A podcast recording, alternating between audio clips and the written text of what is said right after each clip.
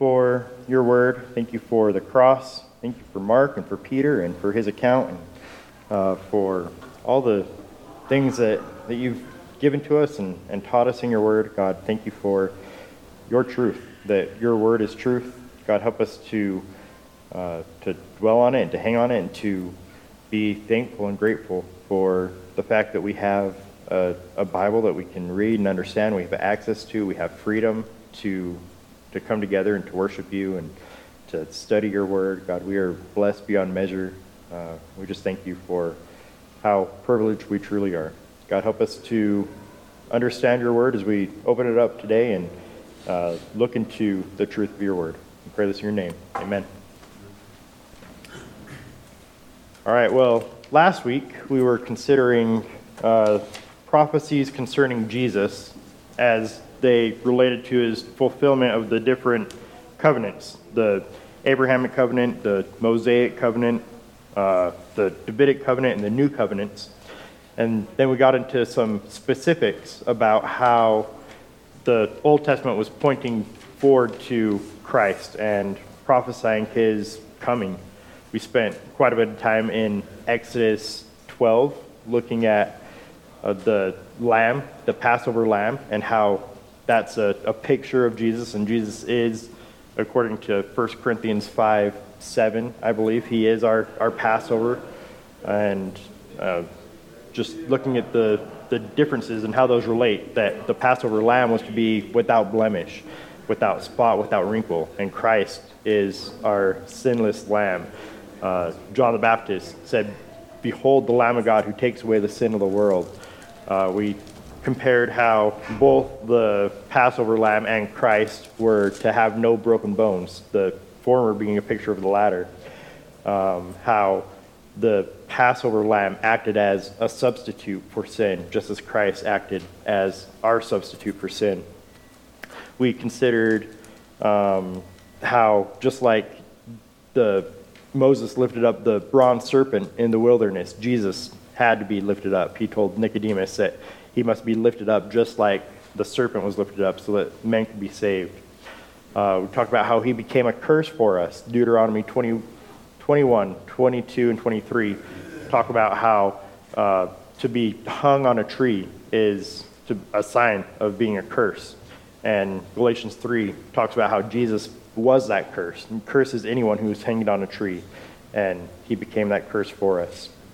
And then we began looking in, I'm going to use a Kleenex as a bookmark. We began looking in Psalm 22 last week, and I had hoped to get through that, and that didn't happen, which is okay. We got talking about other stuff. But let's turn to Psalm 22, and we will look at that messianic psalm for a moment.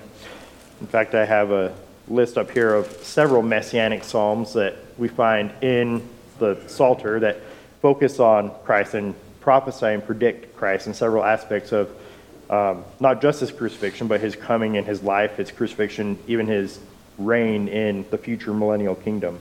So Psalms 2, 8, 16, 18, 22, 27, 31, 34, 35, 38, 40, 41, 45, 55, 68, 69, 78, 80, 89, 102, 107, 109, 110, 118, and 132. That's a lot, right? And each one of those, in some way, um, touches on or, or prophesies the coming Messiah. And so, again, let's turn to Psalm 22. Last week, we looked at verses 6 through 8, specifically talking about how he would be a, a man who would be mocked and ridiculed, and we compared that with our study in Mark. Uh, could I get somebody to read those verses for us and just refresh our memory? Psalm 22, 6 through 8. But I am a word and not a man, a reproach of men and despised by the people. All who see me sneer at me. They separate with the lip, they wag the head, saying, Commit yourself to the Lord, let him deliver him. Let him rescue him because he delights in him. Good. Oh, yeah. It's not on on page. Oh, well, that's weird. All right. Yeah, there's a little bit left in that verse. So, yeah, those verses there talking about how Jesus underwent this ridicule, this mockery, it, as he was headed to the cross, and even as he was hanging on the cross, he was being ridiculed and, and jeered by bystanders. Uh, if we go down and look at verse 11, we'll get some more information that relates to his crucifixion. Verse 11 says, Be not far from me, for trouble is near, for there is none to help. And we know that that's the case with the crucifixion. That's the state that Jesus found himself in. All of his friends dipped, right? They all left, except for John. John was still there, and so he was able to entrust the care of his mother to John. But everybody else, um, they were gone, you know, by the time that the the cohort came to the garden to arrest him, to take him into custody.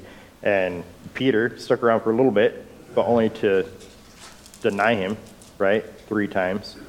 Um, so there's none to help. Verse 12 of Psalm 22 says, Many bulls have surrounded me, strong bulls of Bashan have encircled me. They opened wide their mouth at me as a ravening and a roaring lion. I am poured out like water. All my bones are out of joint. My heart is like wax, it is melted within me. My strength is dried up like a potsherd, and my tongue cleaves to my jaws. And you lay me in the dust of death, for dogs have surrounded me. A band of evildoers has encompassed me. They pierced my hands and my feet.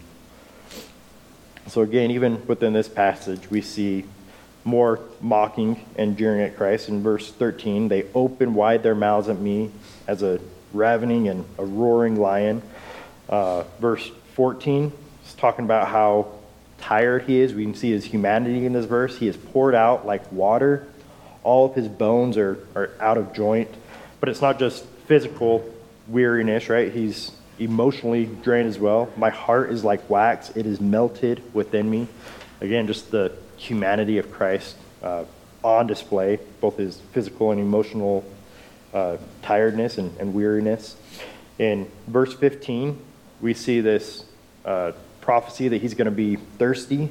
My strength is dried up like a potsherd. My tongue cleaves to my jaws, and you lay me in the dust of death. Uh, we can cross reference that with John 19 28, which says, After this, Jesus, knowing that all these things had to be accomplished to fulfill the scripture, he said, I am thirsty. Uh, just harkening back to Psalm 22, again, one of these famous messianic psalms. And then verse 16, uh, just consider who this is talking about. This is talking about the, the almighty God of the universe, right? Who left his throne on high so that he could come and take on flesh. We're like right in the midst of Christmas season. Um, in John 17, 5, Jesus prays, Father, uh, return me to the glory that I had with you before the world was. And this is where he's at in, in our passage, right? In Mark 15. It says, For dogs have surrounded me, a band of evildoers has encompassed me. They pierced my hands and my feet. And we have to remember that this is voluntary, right? He willingly subjected himself to this kind of torture and ridicule, putting himself in this position that Psalm 22 is describing. Um, could I get somebody to read verses 17 and 18 of Psalm 22 for us? Go ahead, Jerry. I can count all my bones. Hmm. They look, they stare at me. They divide my garments among them. And for my clothing, they cast lots. All right. Verse 17, we've already spent some time on this talking about how he can count all his bones, and uh, none of his bones were broken, even though that was a, a common practice in crucifixion to break somebody's bones so they wouldn't be able to push up and breathe in and inhale. Uh, verse 18 talks about how they're casting lots for his garments, and if we head back to Mark, we'll see the fulfillment of this in Mark 15. I'll go ahead and read from Mark 15, verses 22, and I'll read through 26. It says, Then they brought him to the place Golgotha, which is translated place of the skull. They tried to give him wine mixed with myrrh, but he did not take it. And they crucified him and divided up his garments among themselves, casting lots for them to decide what each man should take. It was the third hour when they crucified him. The inscription of the charge against him read, The King of the Jews. So we see this is uh, exactly what we read about in Psalm 22, right? They would take his garments and, and cast lots for him. It's crazy because they should have known Scripture, right? They should have known that they were fulfilling this very prophecy about this Messiah, that they were denying to have been the Messiah.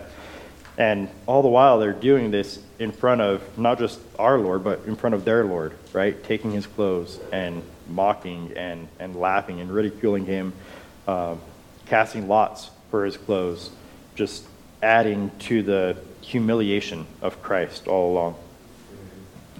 And in verse 25, it gives us a, a time reference. It says it was the third hour when they had crucified him. Uh, this is talking about 9 a.m. It should be understood as 9 a.m. If you start the clock at uh, daybreak using Jewish time method, um, would be around 9 a.m. if you're, again, starting at sunrise. And this is when the crucifixion began. This is after his trials, after the three Roman trials, the three Jewish trials, and uh, Pilate finally washing his hands and sending him off away to be scourged, to be beaten. And then, as Mark says, the crucifixion began around the third hour, around 9 a.m. And then verse 26 uh, is talking about the inscription, the King of the Jews. And we have a little bit more information from John. In John 19, 19 through 22, it records Pilate's inscription as Jesus the Nazarene, the King of the Jews. And this is in three different languages in Hebrew, in Latin, and in Greek. And you'll remember from John's narrative that the chief priests and the Jews, they weren't okay with this. They wanted him to say, no, have him write that it says that he said that he was the king of the Jews. And Pilate said, nope, I'm, I'm not going to do that, right? I've already written it down. What I've written, I've written. Uh, remember that Pilate was somewhat sympathetic toward Jesus until his political career was uh, jeopardized and threatened by the Jews who wanted to undermine him and kind of go over his head and go to Caesar and say, well, Caesar wouldn't be really happy if they found out that the Jews were rioting. And so that's what Pilate wrote, and he wasn't willing to change it even for the whiny chief priests and the Jews. And then also within verse 26, we should note that uh, this inscription isn't just a, title, it's not just a, an epitaph, but it's the crime that he's being committed of or being charged with. It says that this is the inscription of the charge against him, the king of the Jews. That's what they they got him with. They couldn't find any legitimate crime to charge him with because he is like us in every regard, yet without sin. And he didn't do anything wrong, so they said, well, he's the king of the Jews. That's his charge. That's his crime that he has committed. the insurrection against Caesar. He Yeah. claimed to be the king, because Caesar was the king. Yeah. As we looked at last week, remember Jesus said, Well, you won't have any authority unless it were given to you by God. And even that kind of sharp rebuke from the mouth of Christ, that wasn't enough to deter Pilate at that point. It said right after that, immediately, he still wanted to let him go. He sought to have him scourged and released. And yeah, it wasn't until the Jews were talking about going to Caesar and actually snitching on him, tattling on him, that he decided, okay, well, go ahead and do what you're going to do. I, I washed my hands, like, uh, very laughably, but he wanted no part of that, even though it was completely his authority under which Christ was crucified. Any other thoughts or questions at this point? All right, let's keep uh, treading on in Mark 15. In verse 27, I'll actually go ahead and read 27 through 32. It says, They crucified two robbers with him, one on his right and one on his left. And the scripture was fulfilled, which says, And he was numbered with transgressors. Those passing by were hurling abuse at him, wagging their heads and saying, Ha! You, are go- you who are going to destroy the temple and rebuild it in three days, save yourself and come down from the cross. In the same way, the chief priests also, along with the scribes, were mocking him among themselves and saying, He saved others, he cannot save himself. Let this Christ, the King of Israel, now come down from the cross so that we may see and believe. Those who were crucified with him were also insulting him. Again, just more insults and ridicule and laughing and making fun of their king, of their creator, as he's hanging on a tree. Um, you might notice um, verse 28 in my translation, NASB, is in brackets. That's because it's not in the uh, in the earliest manuscripts. Next week, we're actually going to be talking quite a bit about textual criticism and uh, how some verses will have a, a little footnote like that about not being in the, the best manuscripts or the original or the earliest manuscripts. We'll talk about that a little bit more next week. But 28 doesn't seem to be original to Mark. In fact, it seems like it's borrowed directly from Luke.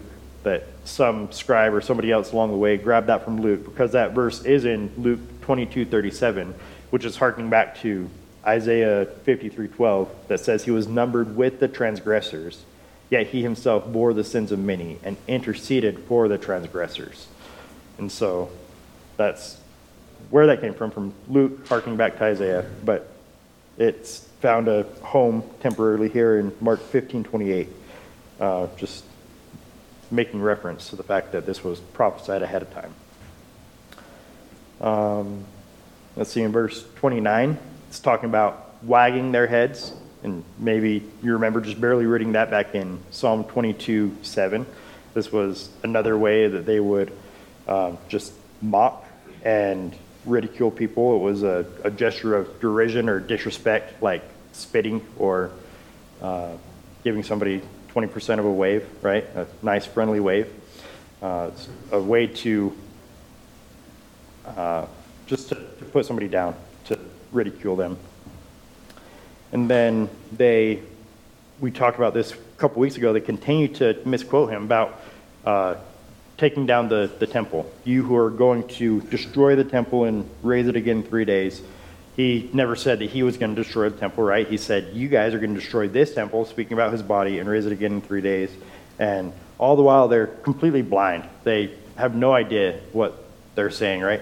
Um, even going back to Mark 4, when we were talking about the parables and the intent and the purpose that Jesus had for speaking in parables, it was so that the disciples and those who were his followers, they would see, but others, seeing, they would not perceive, right? And hearing, they wouldn't understand, that it wouldn't really penetrate. They wouldn't get the point of what he was saying. And clearly, here we see they didn't understand much of what Jesus was teaching and preaching and saying along the way. And they're just flipping it around, turning it on him to, to mock and to ridicule him. um, and then we see in verse 32, it's talking about um, those who were crucified with him.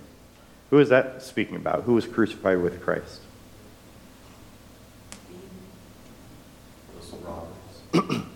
Yeah, it was robbers, right? Uh, plural. It says that those, plural, who were crucified with him were insulting him. So this is a reference to both of those robbers who were crucified on the side of Christ and how they were mocking and ridiculing him.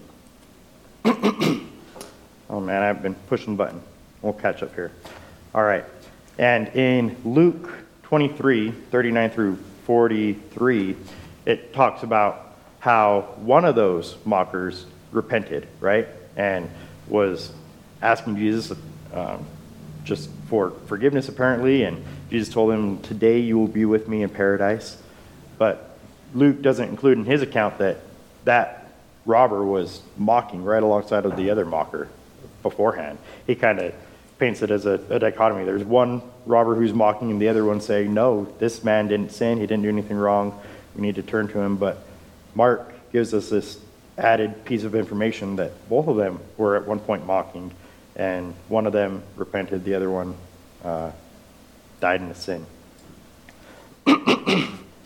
and um, yeah, we'll forego that. We talked about that a little bit last week. Any other thoughts or questions up to this point? All right. well, let's pick up in 33. We're in Mark 15, 33. And this is the, the pivotal point in Mark's gospel. He's been working up and building up to this point throughout his whole narrative, throughout the whole gospel. He's pointing people toward the cross, always wanting people to look to the cross. And now we're finally here uh, at this pinnacle point of the gospel, not just of his gospel, but really the, the highlight of all of history is Jesus on the cross. And Mark realized that. Mark wanted his readers to realize that and to understand that this is central to, uh, to history, to, to everything in the world. I want to share with you this quote from Melito of Sardis. He says, He that hung up the earth in space was himself hanged up. He that fixed the heavens was fixed with nails. He that bore up the earth was borne up on a tree. The Lord of all was subjected in ignominy, in a naked body, God put to death, in order that he might not be seen. The luminaries turned away, and the day became darkened, because they slew God, who hung naked on a tree. This is he who made the heaven and the earth, and in the beginning, together with the Father, fashioned man, who was announced by means of the law and the prophets, who put up on a bodily form in the virgin, who was hanged upon the tree. That's, yeah, that's deep. Just this early quote, recognizing that Jesus is God, recognizing the fact that this whole situation is so twisted and so backwards that the creator is being crucified but it's of course by design right the one who made the trees hung upon the tree the one who made the earth uh, is being pushed out of the earth being rejected by man even his own people in verse 33, we see a couple other references to time. Again, we already established that the, the Jewish clock would start at sunrise. Um, and in verse 33, it says, When the sixth hour came, darkness fell over the whole land until the ninth hour. So here we're dealing with from noon to three, darkness absolutely covered the whole land. And we're told by early historians, uh, Tertullian and Origen, that it wasn't just within Jerusalem, but they say that it spread, the darkness spread throughout the whole Roman Empire, which was pretty amazing. Um, this, again, was a big deal. This split the calendar. This is the central point, not just of Mark, but of the entire Bible, right? All the way from Genesis, pointing forward to Christ and to this Messiah who would come and crush the head of Satan. This is a, an enormous deal within history. We see in not just the Old Testament, but uh, throughout Scripture, that darkness is often used and associated with God's judgment. Remember during the the 12 plague or the 10 plagues, um, that darkness was one of those plagues that demonstrated the judgment of God upon Egypt. And in Joel 2. Joel 2 is all about the, the day of the Lord, the coming future day of the Lord, and the wrath of God being poured out on man. I just want to read these references for you. In Joel 2 1 and 2, it says, Blow a trumpet in Zion and sound an alarm on my holy mountain.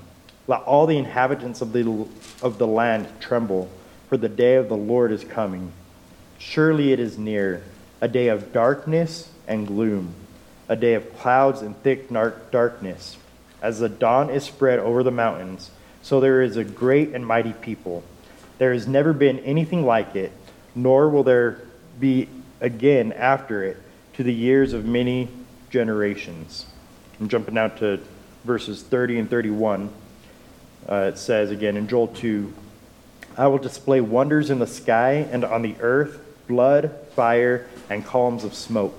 The sun will be turned into darkness and the moon into blood before the great and awesome day of the. And so, here, in the same sense, this isn't the day of the Lord. Again, the day of the Lord is still future, the day of the Lord is still yet to come. But we see the wrath of God, we see the judgment of God being poured out on the Son of God, being poured out on Christ, who is bearing the sins of the world, who is acting as that uh, bronze serpent being held up and, and lifted up, raised up. He is acting as that Lamb of God who takes away the sin of the world. And this is just one of the visible signs that we see this darkness that's covering the entire land. Uh, Matthew goes into even greater detail, talking about earthquakes, talking about people raising up from the dead. Again, this is no small deal. This is a, a major event within world history. This is the central event within world history, so much so that, uh, just as we read here, darkness was over the whole land from the sixth hour to the ninth hour, from noon till three o'clock when Jesus gave up his last breath. In verse 34, it says, At the ninth hour, Jesus cried out with a loud voice, Eloi, Eloi, Lama Sabachthani, which is translated, My God, my God, why have you forsaken me? So, this, this darkness that's covering this whole land, this is just a, a visible reflection. This is just evidence of God the Father's wrath being poured out upon God the Son as he bears our sins in his body on the cross, as Peter said. Uh, this is the, the evidence of that, and Jesus is realizing that. He understands that. He cries out, My God, my God, why have you forsaken me? Uh, these references here, Habakkuk 1.13, it says that God cannot look upon evil. Remember, God is holy. He is absolutely holy. That's where we need to start in our understanding of God and our understanding of the gospel. That God is set apart. He is holy, He is just, He is perfect, and we are not. He is so holy and just, He cannot look upon sin. Jesus took our sin upon Himself in His body on the cross. Uh, Revelation 21 27 is talking about heaven. That whole chapter is talking about heaven. And it says that nothing impure or unclean will enter it. Neither will those who do what is shameful in the sight of God, but only those whose names are written in the Lamb's book of life. So God cannot be in the, the presence of sin, He cannot be in the presence of evil. and I want to share with you this quote from John MacArthur. He says in his commentary, moved by his perfect justice. That's important, right? God is perfectly just. There is no injustice in God. Moved by his perfect justice, God's infinite wrath released an eternity of punishment on the incarnate Son, who, as an infinite and eternal person, absorbed the tor- tortures of hell in a finite span of time. This was the dreadful cup of wrath, or cup of judgment, that Jesus anticipated while sweating in the Garden of Gethsemane. With intense agony, the Son of God experienced that which he had never known before the abandonment of his Father. That separation was not one of nature or essence. The Lord Jesus never ceased to be the second member of the Trinity. Rather, it was a separation of the loving communion he had eternally known with the Father. That's incredibly important. This separation was not one of nature or essence. Jesus never ceased to be God. He never ceased to be that second member of the tri of the Trinity, but he was separated from this loving communion with his Father, and he felt that weight, that emotional burden, not just the, the physical burden of having been beaten, having this crown of thorns shoved on his head, but that emotional burden of bearing the weight of the sin of the world. And perhaps with this verse, Mark 15 34, um, my God, my God, why have you forsaken me? Perhaps you recognize that as going back to Psalm 22 once again. That's how that psalm starts off. Psalm 22 1 starts off, My God, my God, why have you forsaken me? And this is not just a, a popular psalm today in 21st century America. This was even more so popular in first century Jerusalem. These people that were watching Jesus being crucified, they would have known this psalm. And as soon as Jesus cried out that verse, they would have, their minds would have instantly gone to Psalm 22. And not just to Psalm 22 1, but to the entirety of that psalm, which we've already looked at, is pointing forward to Christ and uh, picturing him as the, the subject of Psalm 22. This man whose clothes are being gambled for, this man who is being mocked and jeered, and people are shaking, and wagging their head at him. Uh, this man who's fulfilling all these prophecies that have been around for hundreds of years at this point. This psalm that these people knew by heart, and Jesus is crying out the, the first lines of this psalm, uh, just drawing back to their mind, to their, their recollection, these words about their Messiah that they were actively in that moment crucifying. Any thoughts or comments at this point? Imagine many of the people of Jerusalem felt that God had abandoned five hundred years of being under somebody else, Romans, the, the others. My brain's not working, but Greeks. Yeah. Greeks, Romans. But anyway, they felt, yeah, where is God? Where are you? Yeah. Abandoned us. You know, and I think this, Jesus, this shows his humanity too. I mean, I, I believe this, this is coming from his human side, of feeling, you know, God is abandoned. Like I said, he's still God. Yeah. He's still part of the Trinity, but yet his human side had never known, well, of course, I don't know.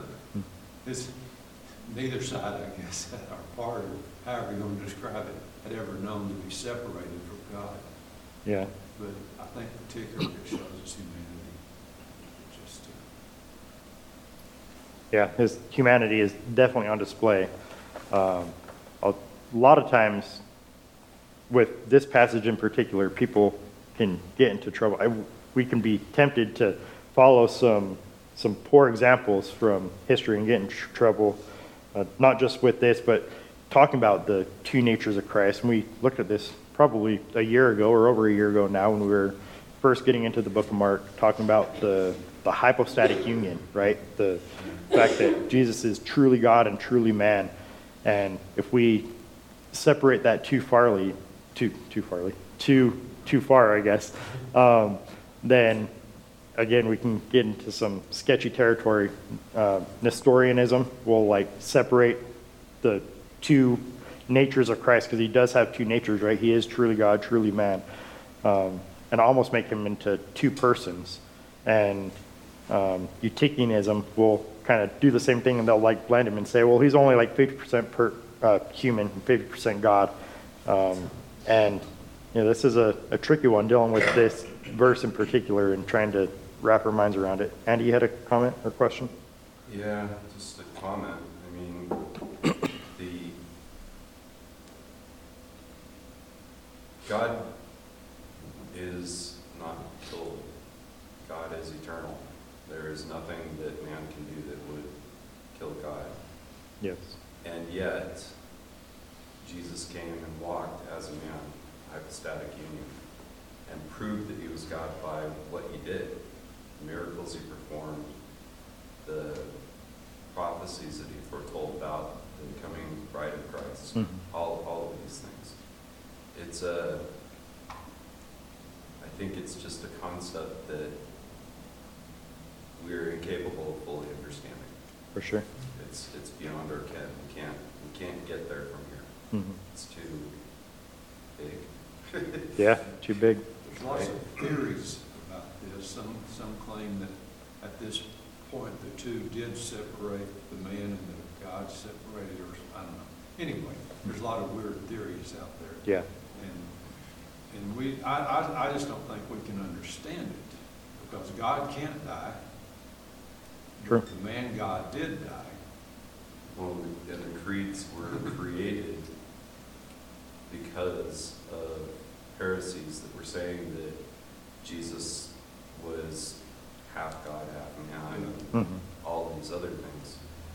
They, uh, they ensconced what, what was the understanding from reading the plain text of Scripture so that people would understand, well, understand again as much as possible. Yeah, It's, to apprehend, but not fully Yeah. comprehend. I mean, you can, you can add this to a whole list of things that we don't understand about God, the Trinity, Mhm. you know, uh, the hypostatic union, you know, uh, there's a long, long list. Yes. Yeah, the sovereignty of God and the responsibility of man Yeah, and that's right, uh, yeah. sanctification, how that's a work of the Holy Spirit and yet a work of our own, right? Um, I think one thing that helps us at this point is to define death and to think about, well, what is death, right? Because when we die, we don't cease to exist, do we? But it's a separation of our immaterial from our physical, right? And that happened, right? His body was dead and uh, it was lifeless, but that doesn't mean that Jesus, the, the God man, God in the flesh, the second person of the Trinity, that he ceased to exist. Uh, because Colossians 1 17 says that he is holding the world together, right? Um, in him, all things are held together. And so, had he ceased to exist, then our world would implode or explode. It would just not be. I don't even know. But we do know that um, God doesn't die, right? That he doesn't cease to exist. But he took on flesh, and then his spirit left his flesh. And so, defining death properly, I think, will help a little bit in our understanding. It's kind of what I was trying to say is, as God, he can see past death. You know, we, we know we don't die when we die, but our spirit's still alive. and Yeah. But yet, when we're looking at death, we can't see that. You know, Yeah. but, uh, I don't know how to say it, but we, we can't see past death. But he knows the, the end from the beginning. He could, but the human side of him, you know, maybe could, I don't know. Yeah, in his incarnation, Philippians 2, right? He laid aside his the use of certain attributes. Again, not that he laid aside his attributes, not that he ceased to be God. Um, a lot of people use the, the terminology that it was subtraction by addition, that he being the God, uh, the all knowing, all powerful God of the universe, he didn't lay aside any of his attributes in taking on flesh, but he, he took on flesh. He added humanity to himself, and in doing that, uh, again, limited the use of certain of his attributes. And again, that'll give us a headache. We're never going to fully comprehend that. But we do our best, right? Did you have something, Jerry? Well, nothing about this that said the prophecy of Psalm 22 was hundreds of years before, it was probably a thousand years before, Mhm. Yeah, David was a thousand years. which was a thousand years after Abraham. hmm So you go from the beginning to the pinnacle of Israel's or or earthly history to the crucifixion, which is pretty much the lowest point they could have gone. It's just interesting that the psalm, the the crucifixion cover so much. Yeah. And I really like that verse we looked at last week and how Matthew begins his gospel in Matthew 1 1, that this is Jesus, the son of Abraham, the son of David. Just to kind of frame and put in his readers' minds, this is the, the man who's fulfilling that prophecy. He is the one who is going to, to bless the nations of the world. He is the son of David who's going to sit on that throne forever. He's going to um, fulfill that Davidic promise that he would have a house and a kingdom and a throne for all of eternity. Uh, and yeah, again, just to think that this is this is history. This has happened on a real day in history.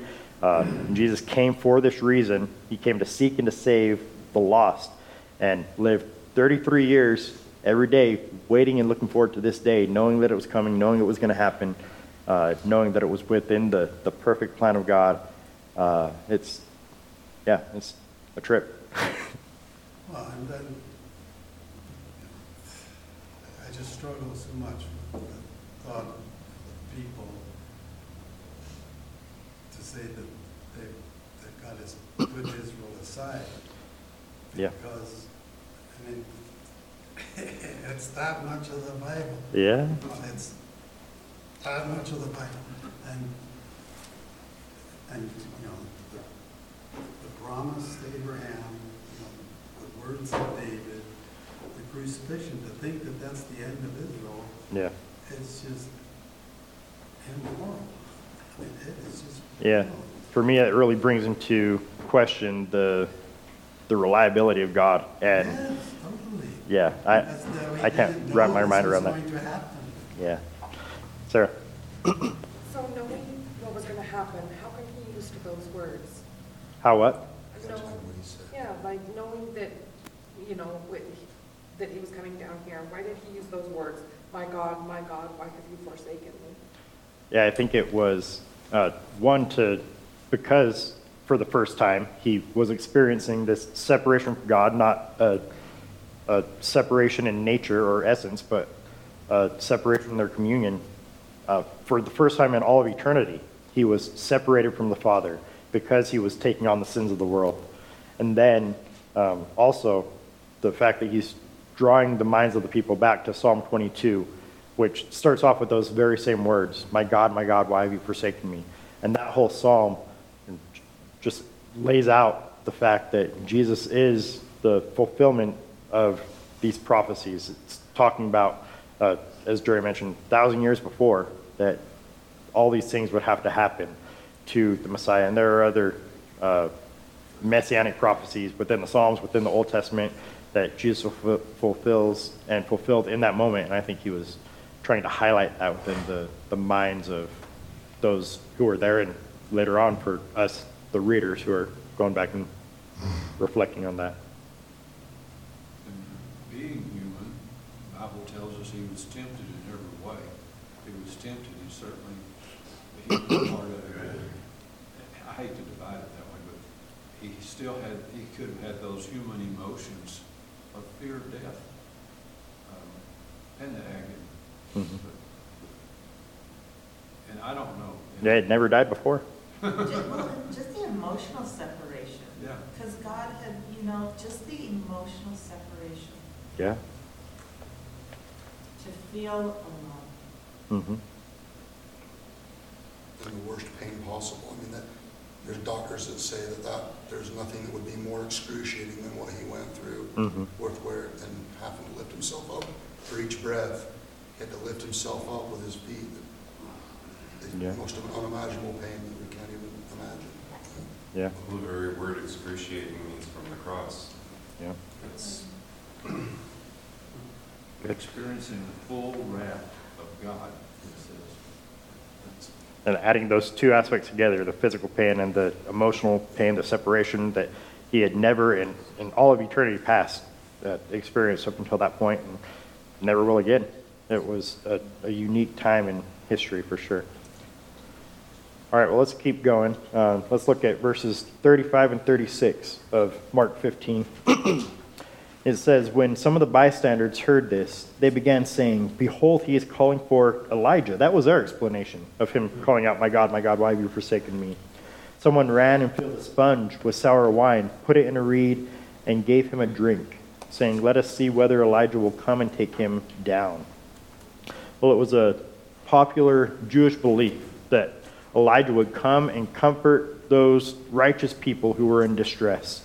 And here they're just continuing to mock him and continuing to jeer him. Uh, you think you're so righteous, you think you're so holy. He must be calling out to Elijah. That's what he's doing. Let's see if Elijah will come. And uh, just continuing to, to mock our Lord. Um, and in, again, just in their, their wickedness, wanting to poke fun at him, trying to give him this sour wine. Oh, he's He's in distress, right? He needs Elijah. Let's see if Elijah will come. I don't think this is necessarily an act of compassion, but just another form of mockery. And in verse 37, Mark, in his uh, unique way, in his brief way, he just kind of ends abruptly. He says, And Jesus uttered a loud cry and breathed his last. going on 38, he explains what happened after that. Uh, says, The veil of the temple was torn in two from top to bottom. That is amazing. That's incredible to realize that this dividing point, they'd been there for the people of Israel uh, since, well, for, again, hundreds of years. Not necessarily since Israel began, but um, this veil was torn, it was taken out of the way, this separating point between God and his people.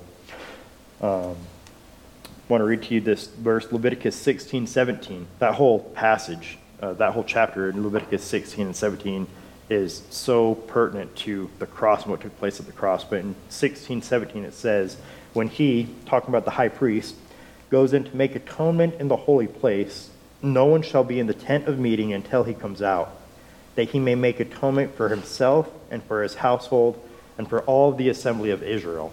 So the high priest himself, he would go into the, the Holy of Holies. Nobody else was allowed into the Holy of Holies.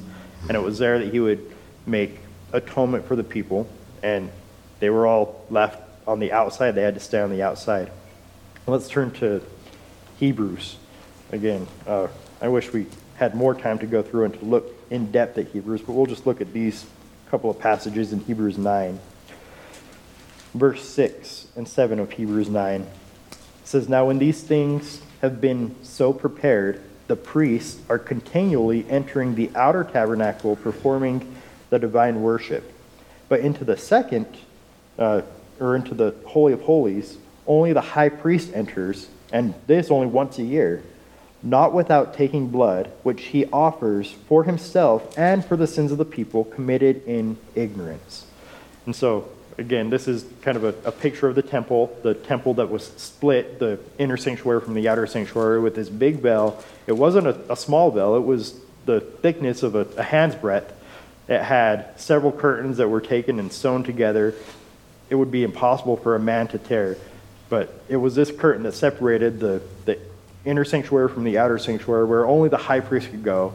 And Jesus, our perfect high priest, in his death, he broke that veil. He tore that veil, that separation between what is common and what is holy, between man, fallen, sinful man, and the holy, perfect God. And he tore that, making a, a way possible for us to go to him, for us to commune with God we don't have to go through a human high priest. We have a perfect high priest, a sympathetic high priest in Christ. Uh, jumping down in this passage, in verse 11 of Hebrews 9, it says, But when Christ appeared as a high priest of the good things to come, he entered through the greater and more perfect tabernacle, not made with hands, that is to say, not of this creation, and not through the blood of goats and calves but through his own blood he entered the holy place once for all, having at- obtained eternal redemption. So he doesn't have to go in year after year like this earthly high priest. He doesn't have to offer sacrifices over and over again, uh, these sacrifices that are just a, a mere shadow. Uh, Hebrews 10.1 says these old things are just shadows, former things. Jesus offers a better sacrifice, his own blood, and he does it once for all. Uh, continuing on in 913, it says, For if the blood of goats and bulls and the ashes of a heifer, sprinkling those who have been defiled, sanctify for the cleansing of the flesh, how much more will the blood of Christ, who through the eternal Spirit offered himself without blemish, just like that lamb we looked at in Exodus 12, to God, cleanse your conscience from dead works to serve the living God? For this reason, he, Jesus, is the mediator of a new covenant, so that since a death has taken place for the redemption of the transgressions that were committed under the first covenant, those who have been called may receive the promise of an eternal inheritance. So, again, Jesus is the, the better sacrifice, he's the superior uh, promise that's pictured in the Old Testament sacrifices. He shows up in the New Testament. He's a better high priest. In, in all ways, Jesus is better and superior. He is um, the one who ushers in this, this new covenant in his blood, just like he said at the Last Supper. This is the, the new covenant that he's inaugurating in his blood. And the death of Jesus ushers in the, the new covenant and absolutely changes everything. Um, we're no longer under the law, no longer uh, having to go in and offer these sacrifices annually because Jesus did it and uh, it is finished. Any other thoughts or questions?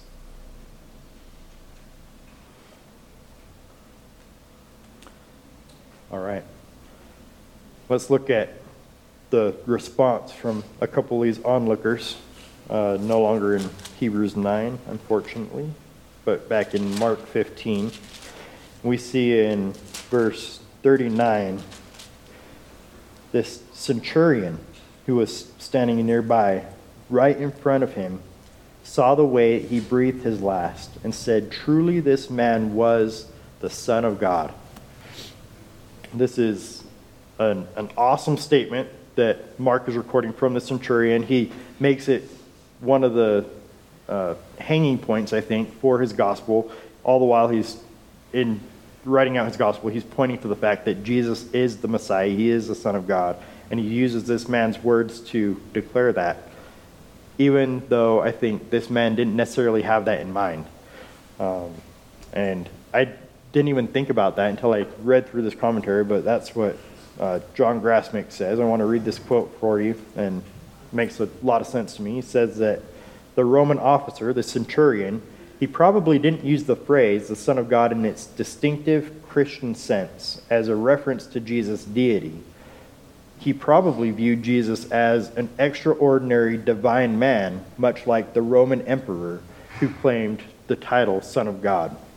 However, Mark regarded the de- declaration in its distinctive Christian sense. The centurion unwittingly said more than he knew. And so, yeah, the the emperor, he would use that title and go by that title, Son of God. Uh, this man with a, a pagan background, not with a Christian understanding, wasn't likely declaring that Jesus is the Son of God, that he is God in the flesh, that he is equal with God in the same way that Jesus uses that phrase in uh, John 5, 8, and 10 when uh, people picked up stones to stone him. But he still makes this declaration and uh, unwittingly he proclaims Jesus to be the Son of God. Um, I've heard some people claim this was the centurion whose daughter was healed, we have no what reason to believe that. yeah, I don't know. I think that centurion, he had that understanding beforehand. He wouldn't have to wait and see Jesus breathe out his last to, to know this is different, this is unique. Uh, he already had that, that true conversion, that, that heart change moment. Um, yeah, like I said, Mark, throughout his whole gospel, he's been unfolding this story of Jesus as Messiah. Starting from the very beginning in Mark 1 1, he says, This is the beginning of the gospel of Jesus Christ, the Son of God. Um, and remember, the disciples, all the while, they're trying to figure out who is this man? What, what's so special about his man, this man? He's unique. And for a while, they have a hard time embracing and understanding who this is. The demons understand all along that this is the Messiah, this is the Son of God. Uh, the the disciples, Jesus tells them several times, You guys are still blind. You guys aren't getting it. It's just not clicking. At the midpoint of the gospel, Peter declares and answers Jesus, saying, You are the Christ. But even after that, they stumble and fall and take their eyes off Christ and don't have a a true understanding of the fact he's Messiah.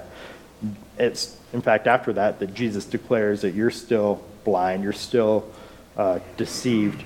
And then here, toward the end of the gospel, in 1539, it's when the centurion says, Truly, this man was the Son of God. And so this seems to be a, a theme of Mark's. He's pointing out all throughout the gospel, uh, trying to uh, un- uncover and to display the recognition of Jesus in his role as Messiah.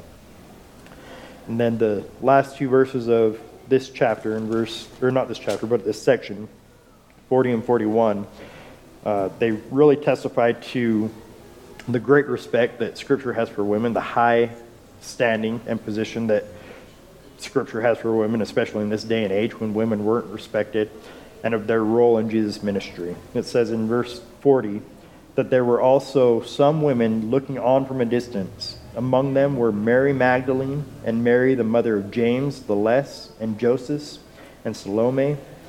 When he was in Galilee, they used to follow him and minister to him. And there were many other women who came up with him to Jerusalem. And actually, next week, we're going to skip the section on his resurrection. We'll look at that in a couple weeks.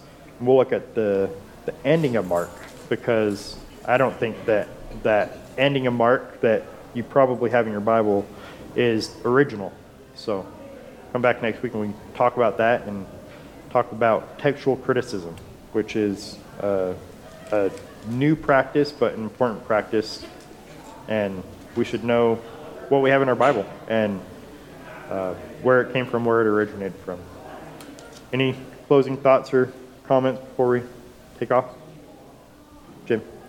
The Roman centurion, being a centurion, he had probably witnessed lots of crucifixions, maybe hundreds. And to- for him to see something different in Jesus, I think is significant. Yeah? I have, uh, on what you just said, Jim, I've got the Moody Study Bible. No, it's the MacArthur Study Bible. And it says that the centurion had seen many crucified victims die, Mhm. but none like Jesus. The strength he possessed at his death, as evidenced by his loud cry, was unheard of for a victim of crucifixion. That, coupled with the earthquake that coincided with Christ's death, convinced the centurion that Jesus was the Son of God. Yeah? And according to tradition, this man actually became a Hmm. believer. Cool stuff. And not to mention the people popping up out of the grave, like Matthew mentions. That's kind of a, a big sign, right? Oh, th- this is different. Something, something different's going on here. All right. Well, let's pray and we'll fellowship.